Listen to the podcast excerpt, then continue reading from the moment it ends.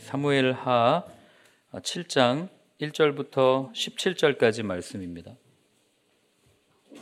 사무엘 하 칠 장 일 절부터 십칠 절까지요. 같이 한 목소리로 읽겠습니다.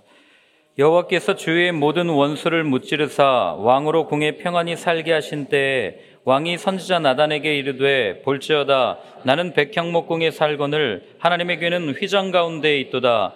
나단이 왕께 아뢰되 여호와께서 왕과 함께 계시니 마음에 있는 모든 것을 행하소서 하니라. 그 밤에 여호와의 말씀이 나단에게 임하여 이르시되 가서 내 종 다윗에게 말하기를 여호와께서 이와 같이 말씀하시되 내가 나를 위하여 내가 살 집을 건축하겠느냐. 내가 이스라엘 자손을 애굽에서 인도하여 내던 날부터 오늘까지 집에 살지 아니하고 장막과 성막 안에서 다녔나니 이스라엘 자손과 더불어 다니는 모든 곳에서 내가 내 백성 이스라엘을 먹이라고 명령한 이스라엘 어느 지파들 가운데 하나에게 내가 말하기를 너희가 어찌하여 나를 위하여 백향목집을 건축하지 아니하였느냐고 말하였느냐. 그러므로 이제 내 종 다윗에게 이와 같이 말하라. 만군의 여호와께서 이와 같이 말씀하시기를 내가 너를 목장 곧 양을 따르는 데에서 데려다가 내 백성 이스라엘의 주권자로 삼고 내가 가는 모든 곳에서 내가 너와 함께 있어 내 모든 원수를 내 앞에서 멸하였은즉 땅에서 위대한 자들의 이름같이 내 이름을 위대하게 만들어주리라. 내가 또 내 백성 이스라엘을 위하여 한 곳을 정하여 그를 심고 그를 거주하게 하고 다시 옮기지 못하게 하며 악한 종류로 전과 같이 그들을 해하지 못하게 하여 전에 내가 사사에게 명령하여 내 백성 이스라엘을 다스리던 때와 같이 아니하게 하고 너를 모든 원수에게서 벗어나 편히 쉬게 하리라. 여호와가 또 내게 이르노니 여호와가 너를 위하여 집을 짓고 내 수완이 차서 내 조상들과 함께 누울 때에 내가 내 몸에서 날 내 씨를 내 뒤에 세워 그의 나라를 견고하게 하리라. 그는 내 이름을 위하여 집을 건축할 것이요 나는 그의 나라 왕위를 영원히 견고하게 하리라. 나는 그에게 아버지가 되고 그는 내게 아들이 되리니 그가 만일 죄를 범하면 내가 사람의 매와 인생의 채찍으로 징계하려니와 내가 내 앞에서 물러가게 한 사울에게서 내 은총을 빼앗은 것처럼 그에게서는 빼앗지 아니하리라. 내 집과 내 나라가 내 앞에서 영원히 보존되고 내 왕위가 영원히 견고하리라 하셨다 하라. 나단이 이 모든 말씀들과 이 모든 계시대로 다윗에게 말하니라. 아멘. 다윗의 이 하나님에 대한 마음은 초지일관입니다. 늘 일편단심이에요. 언제나 자신보다 하나님을 더 많이 생각했던 사람이 다윗이었습니다. 물론 그는 자신 하나님보다 자신을 더 많이 묵상하고 생각했을 때 밧세바라고 하는 여인을 통해서 넘어지는 그런 일들을 경험하지만 그러나 그때도 하나님께서 선지자를 보내서 그 죄를 지적했을 때 그 선포되어진 들려진 말씀 앞에서 무릎을 꿇고 회개를 했던 사람이 다윗입니다. 여러분, 왕이 선지자 앞에서 회개한다는 것은 뭐 우리가 성경을 읽고 믿음을 가지고 있으니까 당연하겠지라고 생각하지만 결코 쉬운 일이 아닙니다. 역사서를 보다 보면 선지자들이 와가지고 왕에게 죄를 이야기할 때 이 심히 좀 나쁜 왕들은요 그 선지자를 내쫓습니다. 그 죽여요. 예레미야가 그런 고통을 당한 것 아니겠습니까? 그러니 다윗도 그럴 힘이 있어요. 그럴 능력이 있습니다. 어디 감히 왕 앞에 와가지고 함부로 입을 놀려 하면서 그 선지자를 내쫓을 수도 있는 그런 입장에 있는 사람이 다윗이었습니다. 그러나 다윗은 자신에게 선포된 그 하나님의 말씀 앞에 언제나 무릎을 꿇었고 자신보다 하나님을 더 많이 생각했던 그런 사람이라는 것을 우리가 성경을 통해서 알게 되는 거죠. 그런 다윗에게 하나님은 한 가지 약속을 허락하십니다. 어떤 약속입니까? 바로 다윗을 교회로 세워주시겠다는 약속입니다. 한번 보실까요? 우리 일 절부터 삼 절까지 같이 한번 읽습니다. 여호와께서 주의 모든 원수를 무찌르사 왕으로 궁에 평안히 살게 하신 때에 왕이 선지자 나단에게 이르되 볼지어다 나는 백향목 궁에 살거늘 하나님의 궤는 휘장 가운데 있도다. 나단이 왕께 아뢰되 여호와께서 왕과 함께 계시니 마음에 있는 모든 것을 행하소서 하니라. 이 다윗은 언제나 우선순위를 하나님 앞에 두었던 사람이라는 것이 다시 한번 드러납니다. 이 사무엘 하 칠 장은 사실은 육 장에서 이어지는 부분이 아닙니다. 육 장을 읽고 팔 장을 읽으면 이게 순서가 딱 맞아요. 칠 장은 다윗이 왕이 되고 난 어느 정도 시간이 지난 후에 뭐 속된 표현으로 좀 나라가 안정되고 난 이후에 이 있었던 일들을 우리에게 들려주는 그런 이야기입니다. 그러니 다윗의 입장에서는 나라가 안정되고 지금 무엇보다도 국가의 기틀을 잡고 더 안정시키고 다져나가야 할 시기가 바로 이때였죠. 그런데 그때 다윗이 무엇을 얘기합니까? 내가 궁에 평안히 살고 있는데 나는 백향목 궁에 살거늘 하나님의 궤는 휘장 가운데 있도다, 이렇게 이야기를 해요. 이런 모습을 보면서 우리가 어떤 것을 알 수 있냐면, 다윗은 세상의 왕으로 있었지만 자신이 왕으로 살기보다는 언제나 하나님의 종으로 살기를 바랬다는 것을 알게 되는 거죠.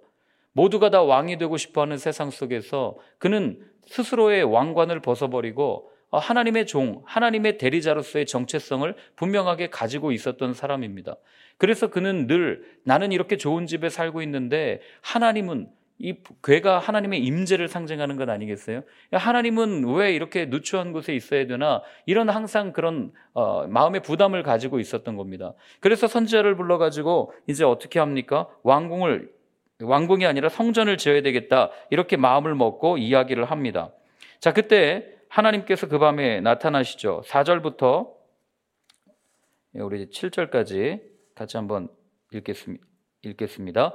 그 밤에 여호와의 말씀이 나단에게 임하여 이르시되 가서 내 종 다윗에게 말하기를 여호와께서 이와 같이 말씀하시되 내가 나를 위하여 내가 살 집을 건축하겠느냐, 내가 이스라엘 자손을 애굽에서 인도하여 내던 날부터 오늘까지 집에 살지 아니하고 장막과 성막 안에서 다녔나니 이스라엘 자손과 더불어 다니는 모든 곳에서 내가 내 백성 이스라엘을 먹이라고 명령한 이스라엘 어느 지파들 가운데 하나에게 내가 말하기를 너희가 어찌하여 나를 위하여 백향목집을 건축하지 아니하였느냐고 말하였느냐. 아멘. 그 밤에 하나님께서 나단에게 나타나셔서 이제 말씀을 전해 주십니다.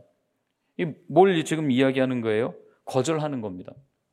내가 애굽에서 나온 날부터 언제 이 광야에서 함께 있었는데 내가 뭐 백향목집에 살지 못한다고 이야기한 적이 있냐, 내가 언제 이렇게 누추한 곳에 산다고 이야기한 적이 있냐 하고 거절을 하시죠. 뭐 오늘날 같으면 뭐 내가 집을 한, 하나 들으겠습니다 그러면 입이 이렇게 찢어지지 않겠어요? 근데 좀 의심하다가도 아 근데 완전 무리, 무료입니다, 무조건 그냥 드립니다, 이러면 의심하는 그 입술이 아멘으로 바뀌지 않겠습니까? 감사합니다, 그리고 그 집을 받지 않겠어요? 근데 하나님은 오늘 나단 선지자를 통해서 분명하게 거절하시는 겁니다. 성전을 짓지 못하게 하시죠. 왜 그럴까요? 사무엘서의 본문에는 그 정확한 이유가 나오지 않습니다. 그러나 성경 전체를 통해서 유추해 보면 우린 두 가지 이유가 있다는 것을 알게 됩니다. 첫 번째는 성전이라는 것은 한 마음으로 지어져야 하는 것이기 때문에 그렇습니다. 지금 다윗이 왕이 되고 난 이후에 아무리 나라가 안정되었다고 해도 이 다윗이 얼마나 많은 전쟁을 경험합니까? 그 전쟁은 혼자 겪습니까? 그 전쟁을 통해서 그동안 얼마나 많은 물량과 인력들이 그 가운데 소요됐냐, 이게 소요됐냔 말이죠. 그러니 그 가운데 성전을 짓겠다고 또 다윗이 뭐 자기 재산으로 지었겠어요? 당연히 세금을 걷어서 지을 거 아닙니까? 그러니 그 많은 세금을 다시 한번 물리게 되면 그 많은 백성들이 얼마나 큰 부담을 갖게 될 것이고 그 성전을 기쁨으로 짓겠냔 말이죠. 아마 원망으로 짓지 않겠어요? 먹고 살기도 힘들어 죽겠는데 이제 나라가 좀 서가지고 어느 정도 안정되었거니 했는데 또 세금을 내라고 하니 이거 참 어렵다 하는 마음으로 하나님의 성전을 짓지 않겠습니까? 그럼 성전은 어떻게 지어야 됩니까? 바울이 분명하게 우리에게 들려줘요. 에베소서 한번 보실래요? 에베소서 이 장 이십 절부터 이십이 절 말씀입니다. 같이 한번 읽습니다. 너희는 사도들과 선지자들의 터 위에 세우심을 입은 자라. 그리스도 예수께서 친히 모퉁이 돌이 되셨느니라. 그의 안에서 건물마다 서로 연결하여 주 안에서 성전이 되어가고 너희도 성령 안에서 하나님이 거하실 처소가 되기 위하여 그리스도 예수 안에서 함께 지어져 가느니라. 아멘. 아멘이십니까? 바울이 분명하게 이야기를 해줘요. 성전은 어떻게 지어집니까? 먼저는 사도들과 선지자들의 터 위에 세우심을 입은 자라. 그리스도 예수께서 친히 모퉁이 돌이 되었다 선언합니다. 즉 성전은 예수 그리스도를 마음에 모시고 있는 사람에 의해서 분명하게 세워지는 거죠. 그리고 어떻게 세워집니까? 건물마다 서로 연결하여 주 안에서 성전이 되어가고 그리고 맨 마지막에 보면 함께 지어져 가느니라. 이걸 한마디로 줄이면 한 마음으로 지어져야 되는 것이 성전이다라는 것을 다시 한번 우리에게 들려주는 거죠. 그런데 만약 이때 다윗이 그냥 내가 성전을 짓고 싶다는 이 마음 때문에 그 건축을 강행했더라면 어떤 일이 일어났겠어요? 정말 한 마음을 가지고 우리가 하나님을 위해서 하나님의 집을 한번 지어봅시다 하고 건축을 했겠습니까? 오히려 그 많은 불평과 불만 가운데 어떤 일들이 일어났겠어요? 분열이라는 벽돌을 가지고 대립이라는 기둥을 세우고 불만인과 불평이라는 흙을 사용해서 그 성전을 지으면 조금만 흔들려도 모든 것이 다 무너지는 그런 성전이 되어지지 않겠냔 말이죠. 그러니 하나님께서는 그걸 정확하게 아셨던 겁니다. 이렇게 세워봐야 이건 성전이 아니고 이건 어떻게 보면 하나의 기념물, 그리고 하나의 박물관, 또는 이방 나라 다른 민족들이 세우는 그들의 신을 위한 어떤 소모품에 불과하겠구나라는 것을 하나님께서는 분명하게 아시고 그 후에 솔로몬을 통해서 이 성전을 건축하겠다라고 분명하게 선언을 하시는 겁니다. 자, 그리고 두 번째 성전 건축을 거절하신 이유는요, 이 그 역대기 본문에 나오는데 역대상 이십이 장 한번 보시겠습니까? 역대상 이십이 장 칠 절부터 팔 절까지 말씀 같이 한번 읽습니다. 함께 읽습니다. 다윗이 솔로몬에게 이르되 내 아들아, 나는 내 하나님 여호와 이름을 위하여 성전을 건축할 마음이 있었으나 여호와의 말씀이 내게 임하여 이르시되 너는 피를 심히 많이 흘렸고 크게 전쟁하였느니라. 내가 내 앞에서 땅에 피를 많이 흘렸은즉 내 이름을 위하여 성전을 건축하지 못하리라. 아멘. 다윗이 분명하게 아들에게 이야기를 합니다. 내가 전쟁을 많이 해가지고 피를 많이 흘려서 하나님께서는 성전을 짓지 못하게 하셨다. 그러니 피를 흘린 손을 가지고, 이 죽인 손을 가지고, 생명을 죽인 손으로 생명이신 하나님을 기리는 성전을 짓는다는 것은 말이 안 되는 거죠. 근데 여러분, 이 피를 많이 흘렸다는, 이게 그 전쟁을 통해서 정말 피를 많이 흘린 것도 있지만 우리가 또 한 가지 생각해 봐야 될 문제가 있어요. 도대체 피를 흘렸다는 의미는 무엇인가? 왜 하나님은 그 많은 전쟁을 통해서 이렇게 하나님을 더 많이 알아갔던, 누구보다 하나님 앞에 섰던 다윗, 그를 통해서 성전 건축을 막으셨는가? 여러분, 고대 전쟁은요, 신들의 전쟁입니다. 다 다들 아실 겁니다. 그래서 강한 나라, 이 승리한 나라는 항상 이 상대국을 정복하고 나서 무엇부터 했냐면 그 나라의 신전부터 파괴합니다.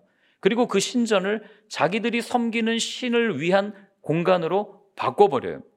이스라엘도 그렇지 않습니까? 바벨론이 왔을 때 그 성전에 그 수많은 우상들을 세워놓고, 그리고 또 예수님 시대에도 그렇지 않습니까? 그 성전에 와가지고 얼마나 많은 몹쓸 짓들을 하냔 말이죠. 그러니까 항상 그들의 전쟁은 신들의 전쟁이었고, 왜 그렇게 신들의 전쟁, 아, 그 성전을 그렇게 바꿨냐면, 그들은 전쟁에서 우리에게 승리를 주는 것은 내 능력과 내 힘으로 이기는 것이 아니라 신이 내게 주신 힘으로 이겼다라고 생각을 하는 거예요. 그래서 신들의 전쟁인 거죠. 그러니 피를 많이 흘렸다는 얘기를 조금만 바꾸면 강한 힘을 가지고 성전을 세우려 하는 그 마음을 우리가 읽어낼 수가 있는 거죠. 그러니 사람들이 성전하면 뭘 떠올리겠어요?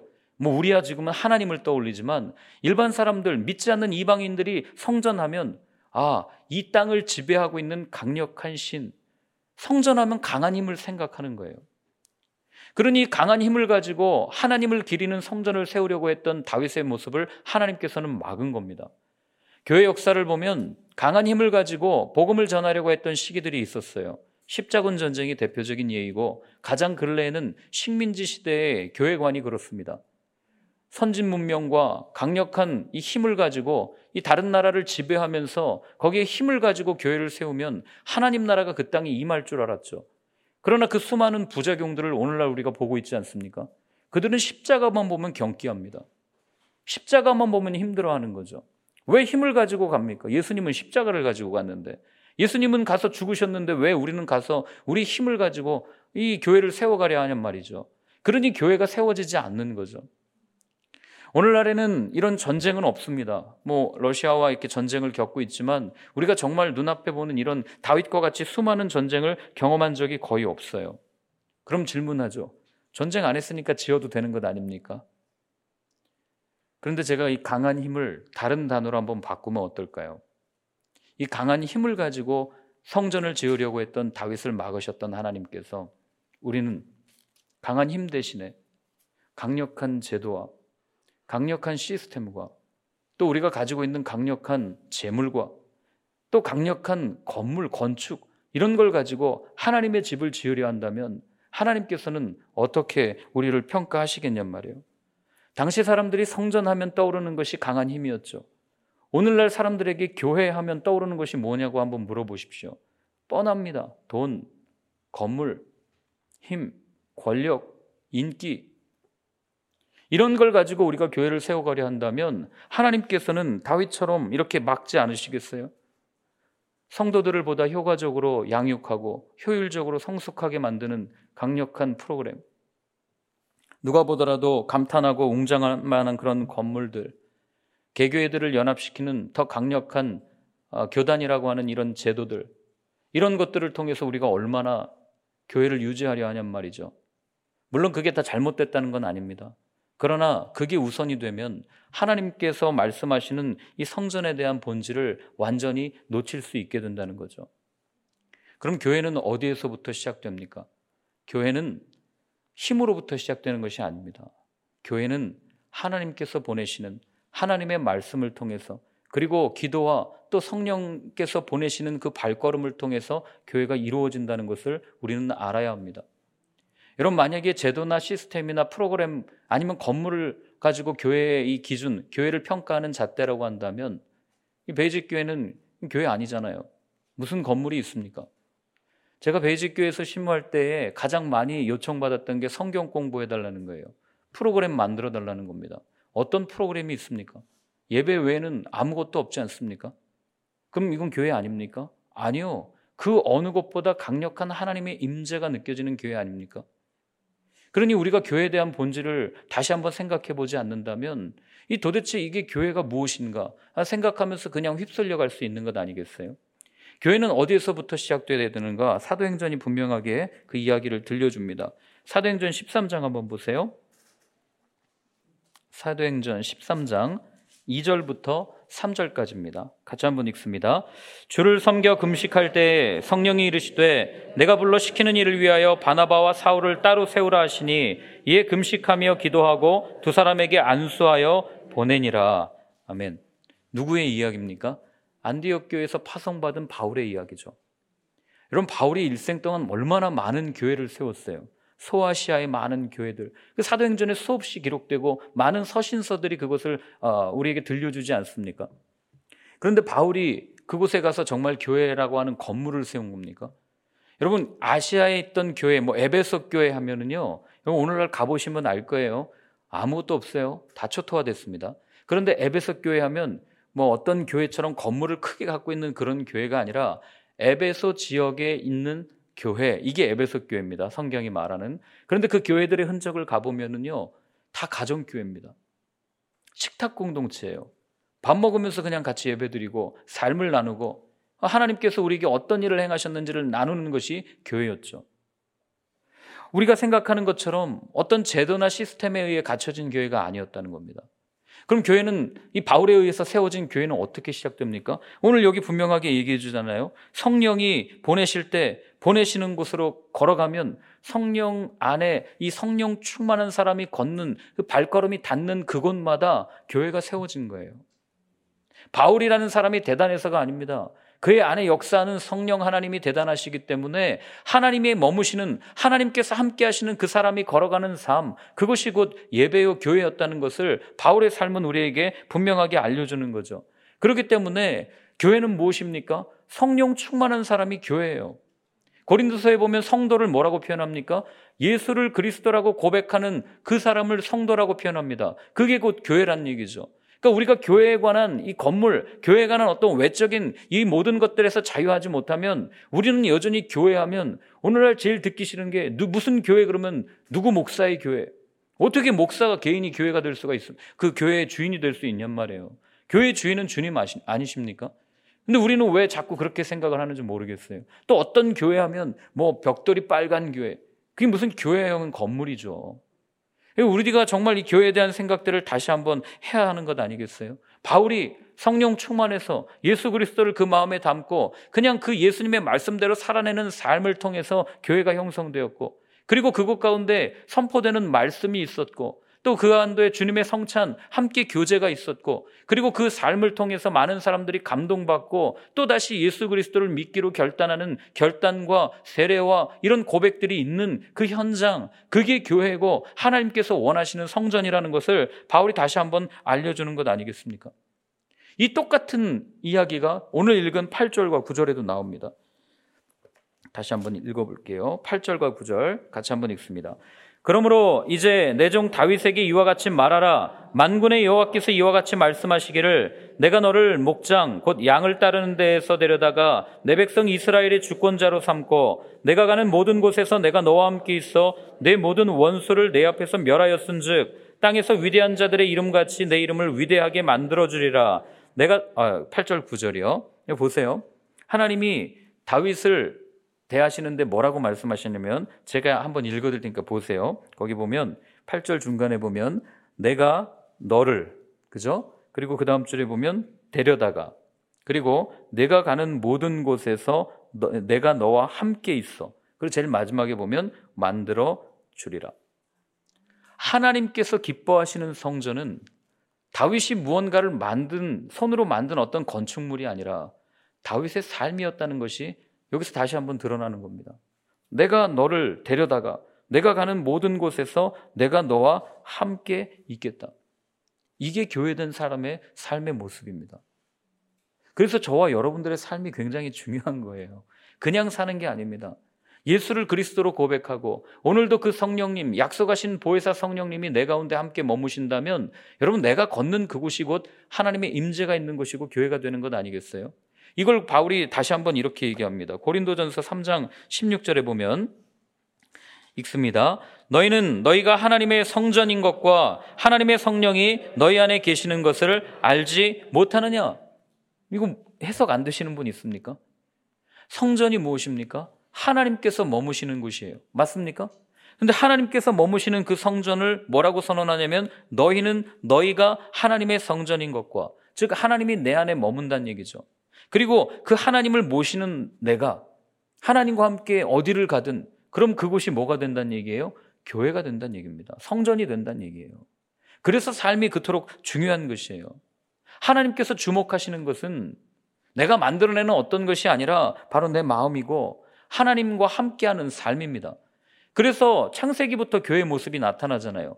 아브라함한테 말씀하시죠. 내가 너에게 보여줄 땅으로 떠나가라. 그리고 이후에 아브라함은 하나님과 동행합니다. 그게 창세기에 나타나는 첫 교회예요. 그리고 요셉은요, 어떻게 합니까? 어떻게 성공해요? 하나님께서 그와 함께 하셨더니 형통하셨더라. 어떻게 형통한 삶을 삽니까? 주님이 나와 함께 하시니까. 이게 요셉이 교회로서 살아간 모습을 우리에게 들려주는 것 아니겠습니까? 그 다윗이 하나님과 함께하는 삶을 살았다고, 내가 너를 불러다가 너를 왕으로 삼았고 너와 함께했고 그리고 너를 만들어 줄 거고 만들어 주었다 분명하게 선언했죠. 그러니 하나님과 함께하는 것이 곧 성전이요, 하나님과 함께하는 삶이 교회인데 다윗한테 얘기하는 거죠. 더 이상 무슨 성전이 필요하냐, 더 이상 무슨 건물이 필요하냐. 그걸 지금 하나님께서는 말씀하신 겁니다. 이어서 하나님께서는 십 절부터 십칠 절까지 놀라운 약속을 우리에게 들려주십니다. 같이 한번 읽습니다. 내가 또 내 백성 이스라엘을 위하여 한 곳을 정하여 그를 심고 그를 거주하게 하고 다시 옮기지 못하게 하며 악한 종류로 전과 같이 그들을 해하지 못하게 하여 전에 내가 사사에게 명령하여 내 백성 이스라엘을 다스리던 때와 같이 아니하게 하고 너를 모든 원수에게서 벗어나 편히 쉬게 하리라.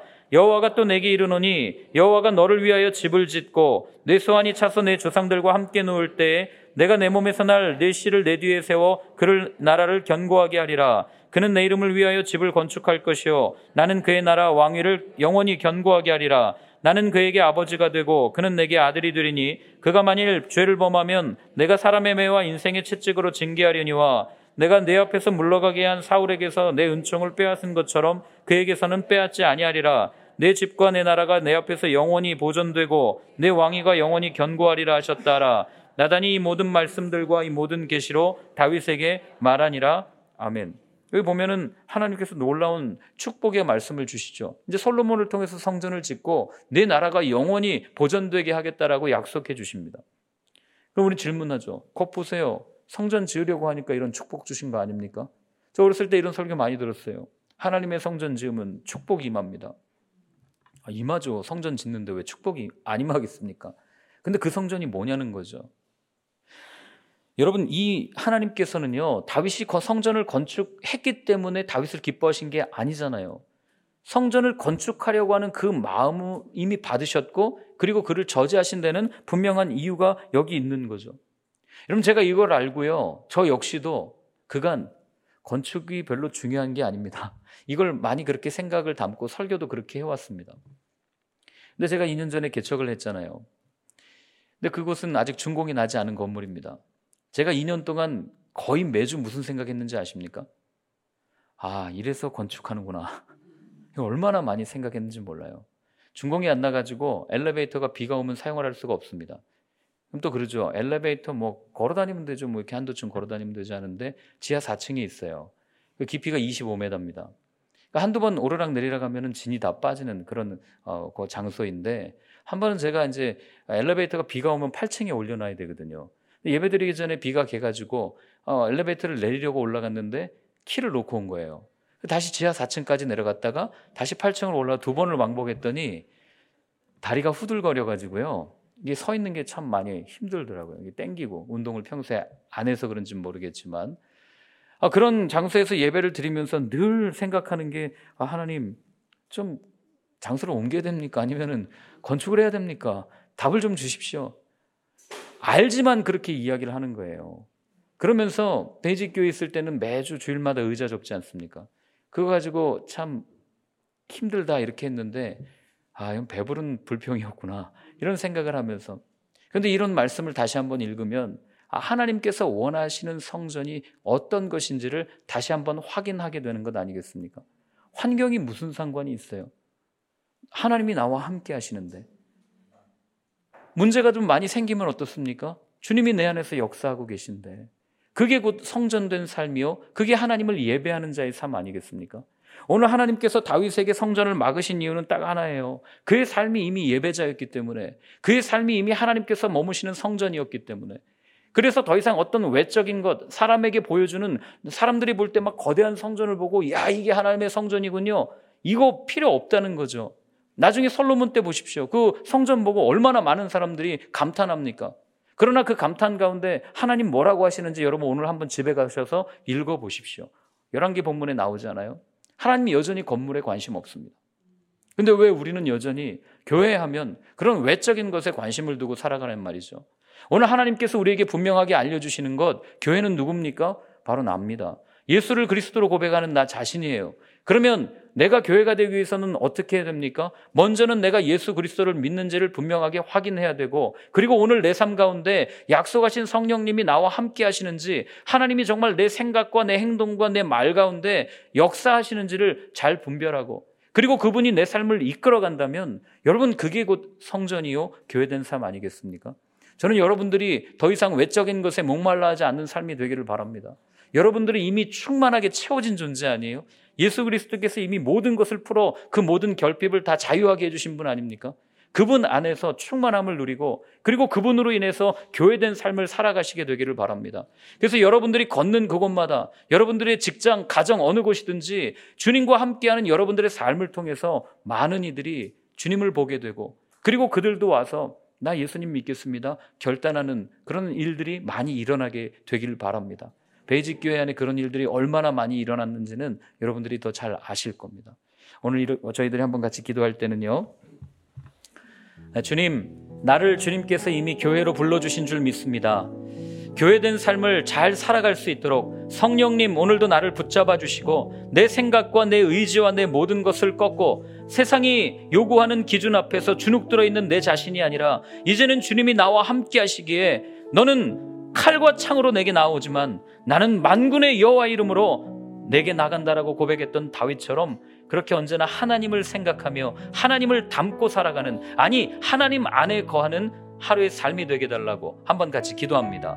하나님 아버지, 오늘도 주님 나를 교회로 불러주셨습니다. 아니 교회가 되게 하셨습니다. 더 이상 하나님 어떤 것에 목마르지 아니하고 주님께서 이미 충만히 채워주셨다는 것 기억하며 하나님의 영광을 드러낼 수 있는 나의 삶이기를 원합니다. 오늘도 하나님의 이름을 높이며 나아갈 때 하나님과 나와 함께 하시는 것을 많은 이들이 보게 하시고, 또한 그들이 여전히 주님을 모르는 그들이 이 삶의 발자국, 삶의 모습을 보면서 주님을 알아갈 수 있는 귀한 하루의 삶이 되어질 수 있도록 주님 함께하여 주시옵소서. 주님께서도 오늘 분든하게 분명하게 붙잡아 주실 줄 믿습니다. 하나님, 오늘 기대하며 한 걸음씩 떼어나가는 저희의 삶이 되게 하여 주옵소서.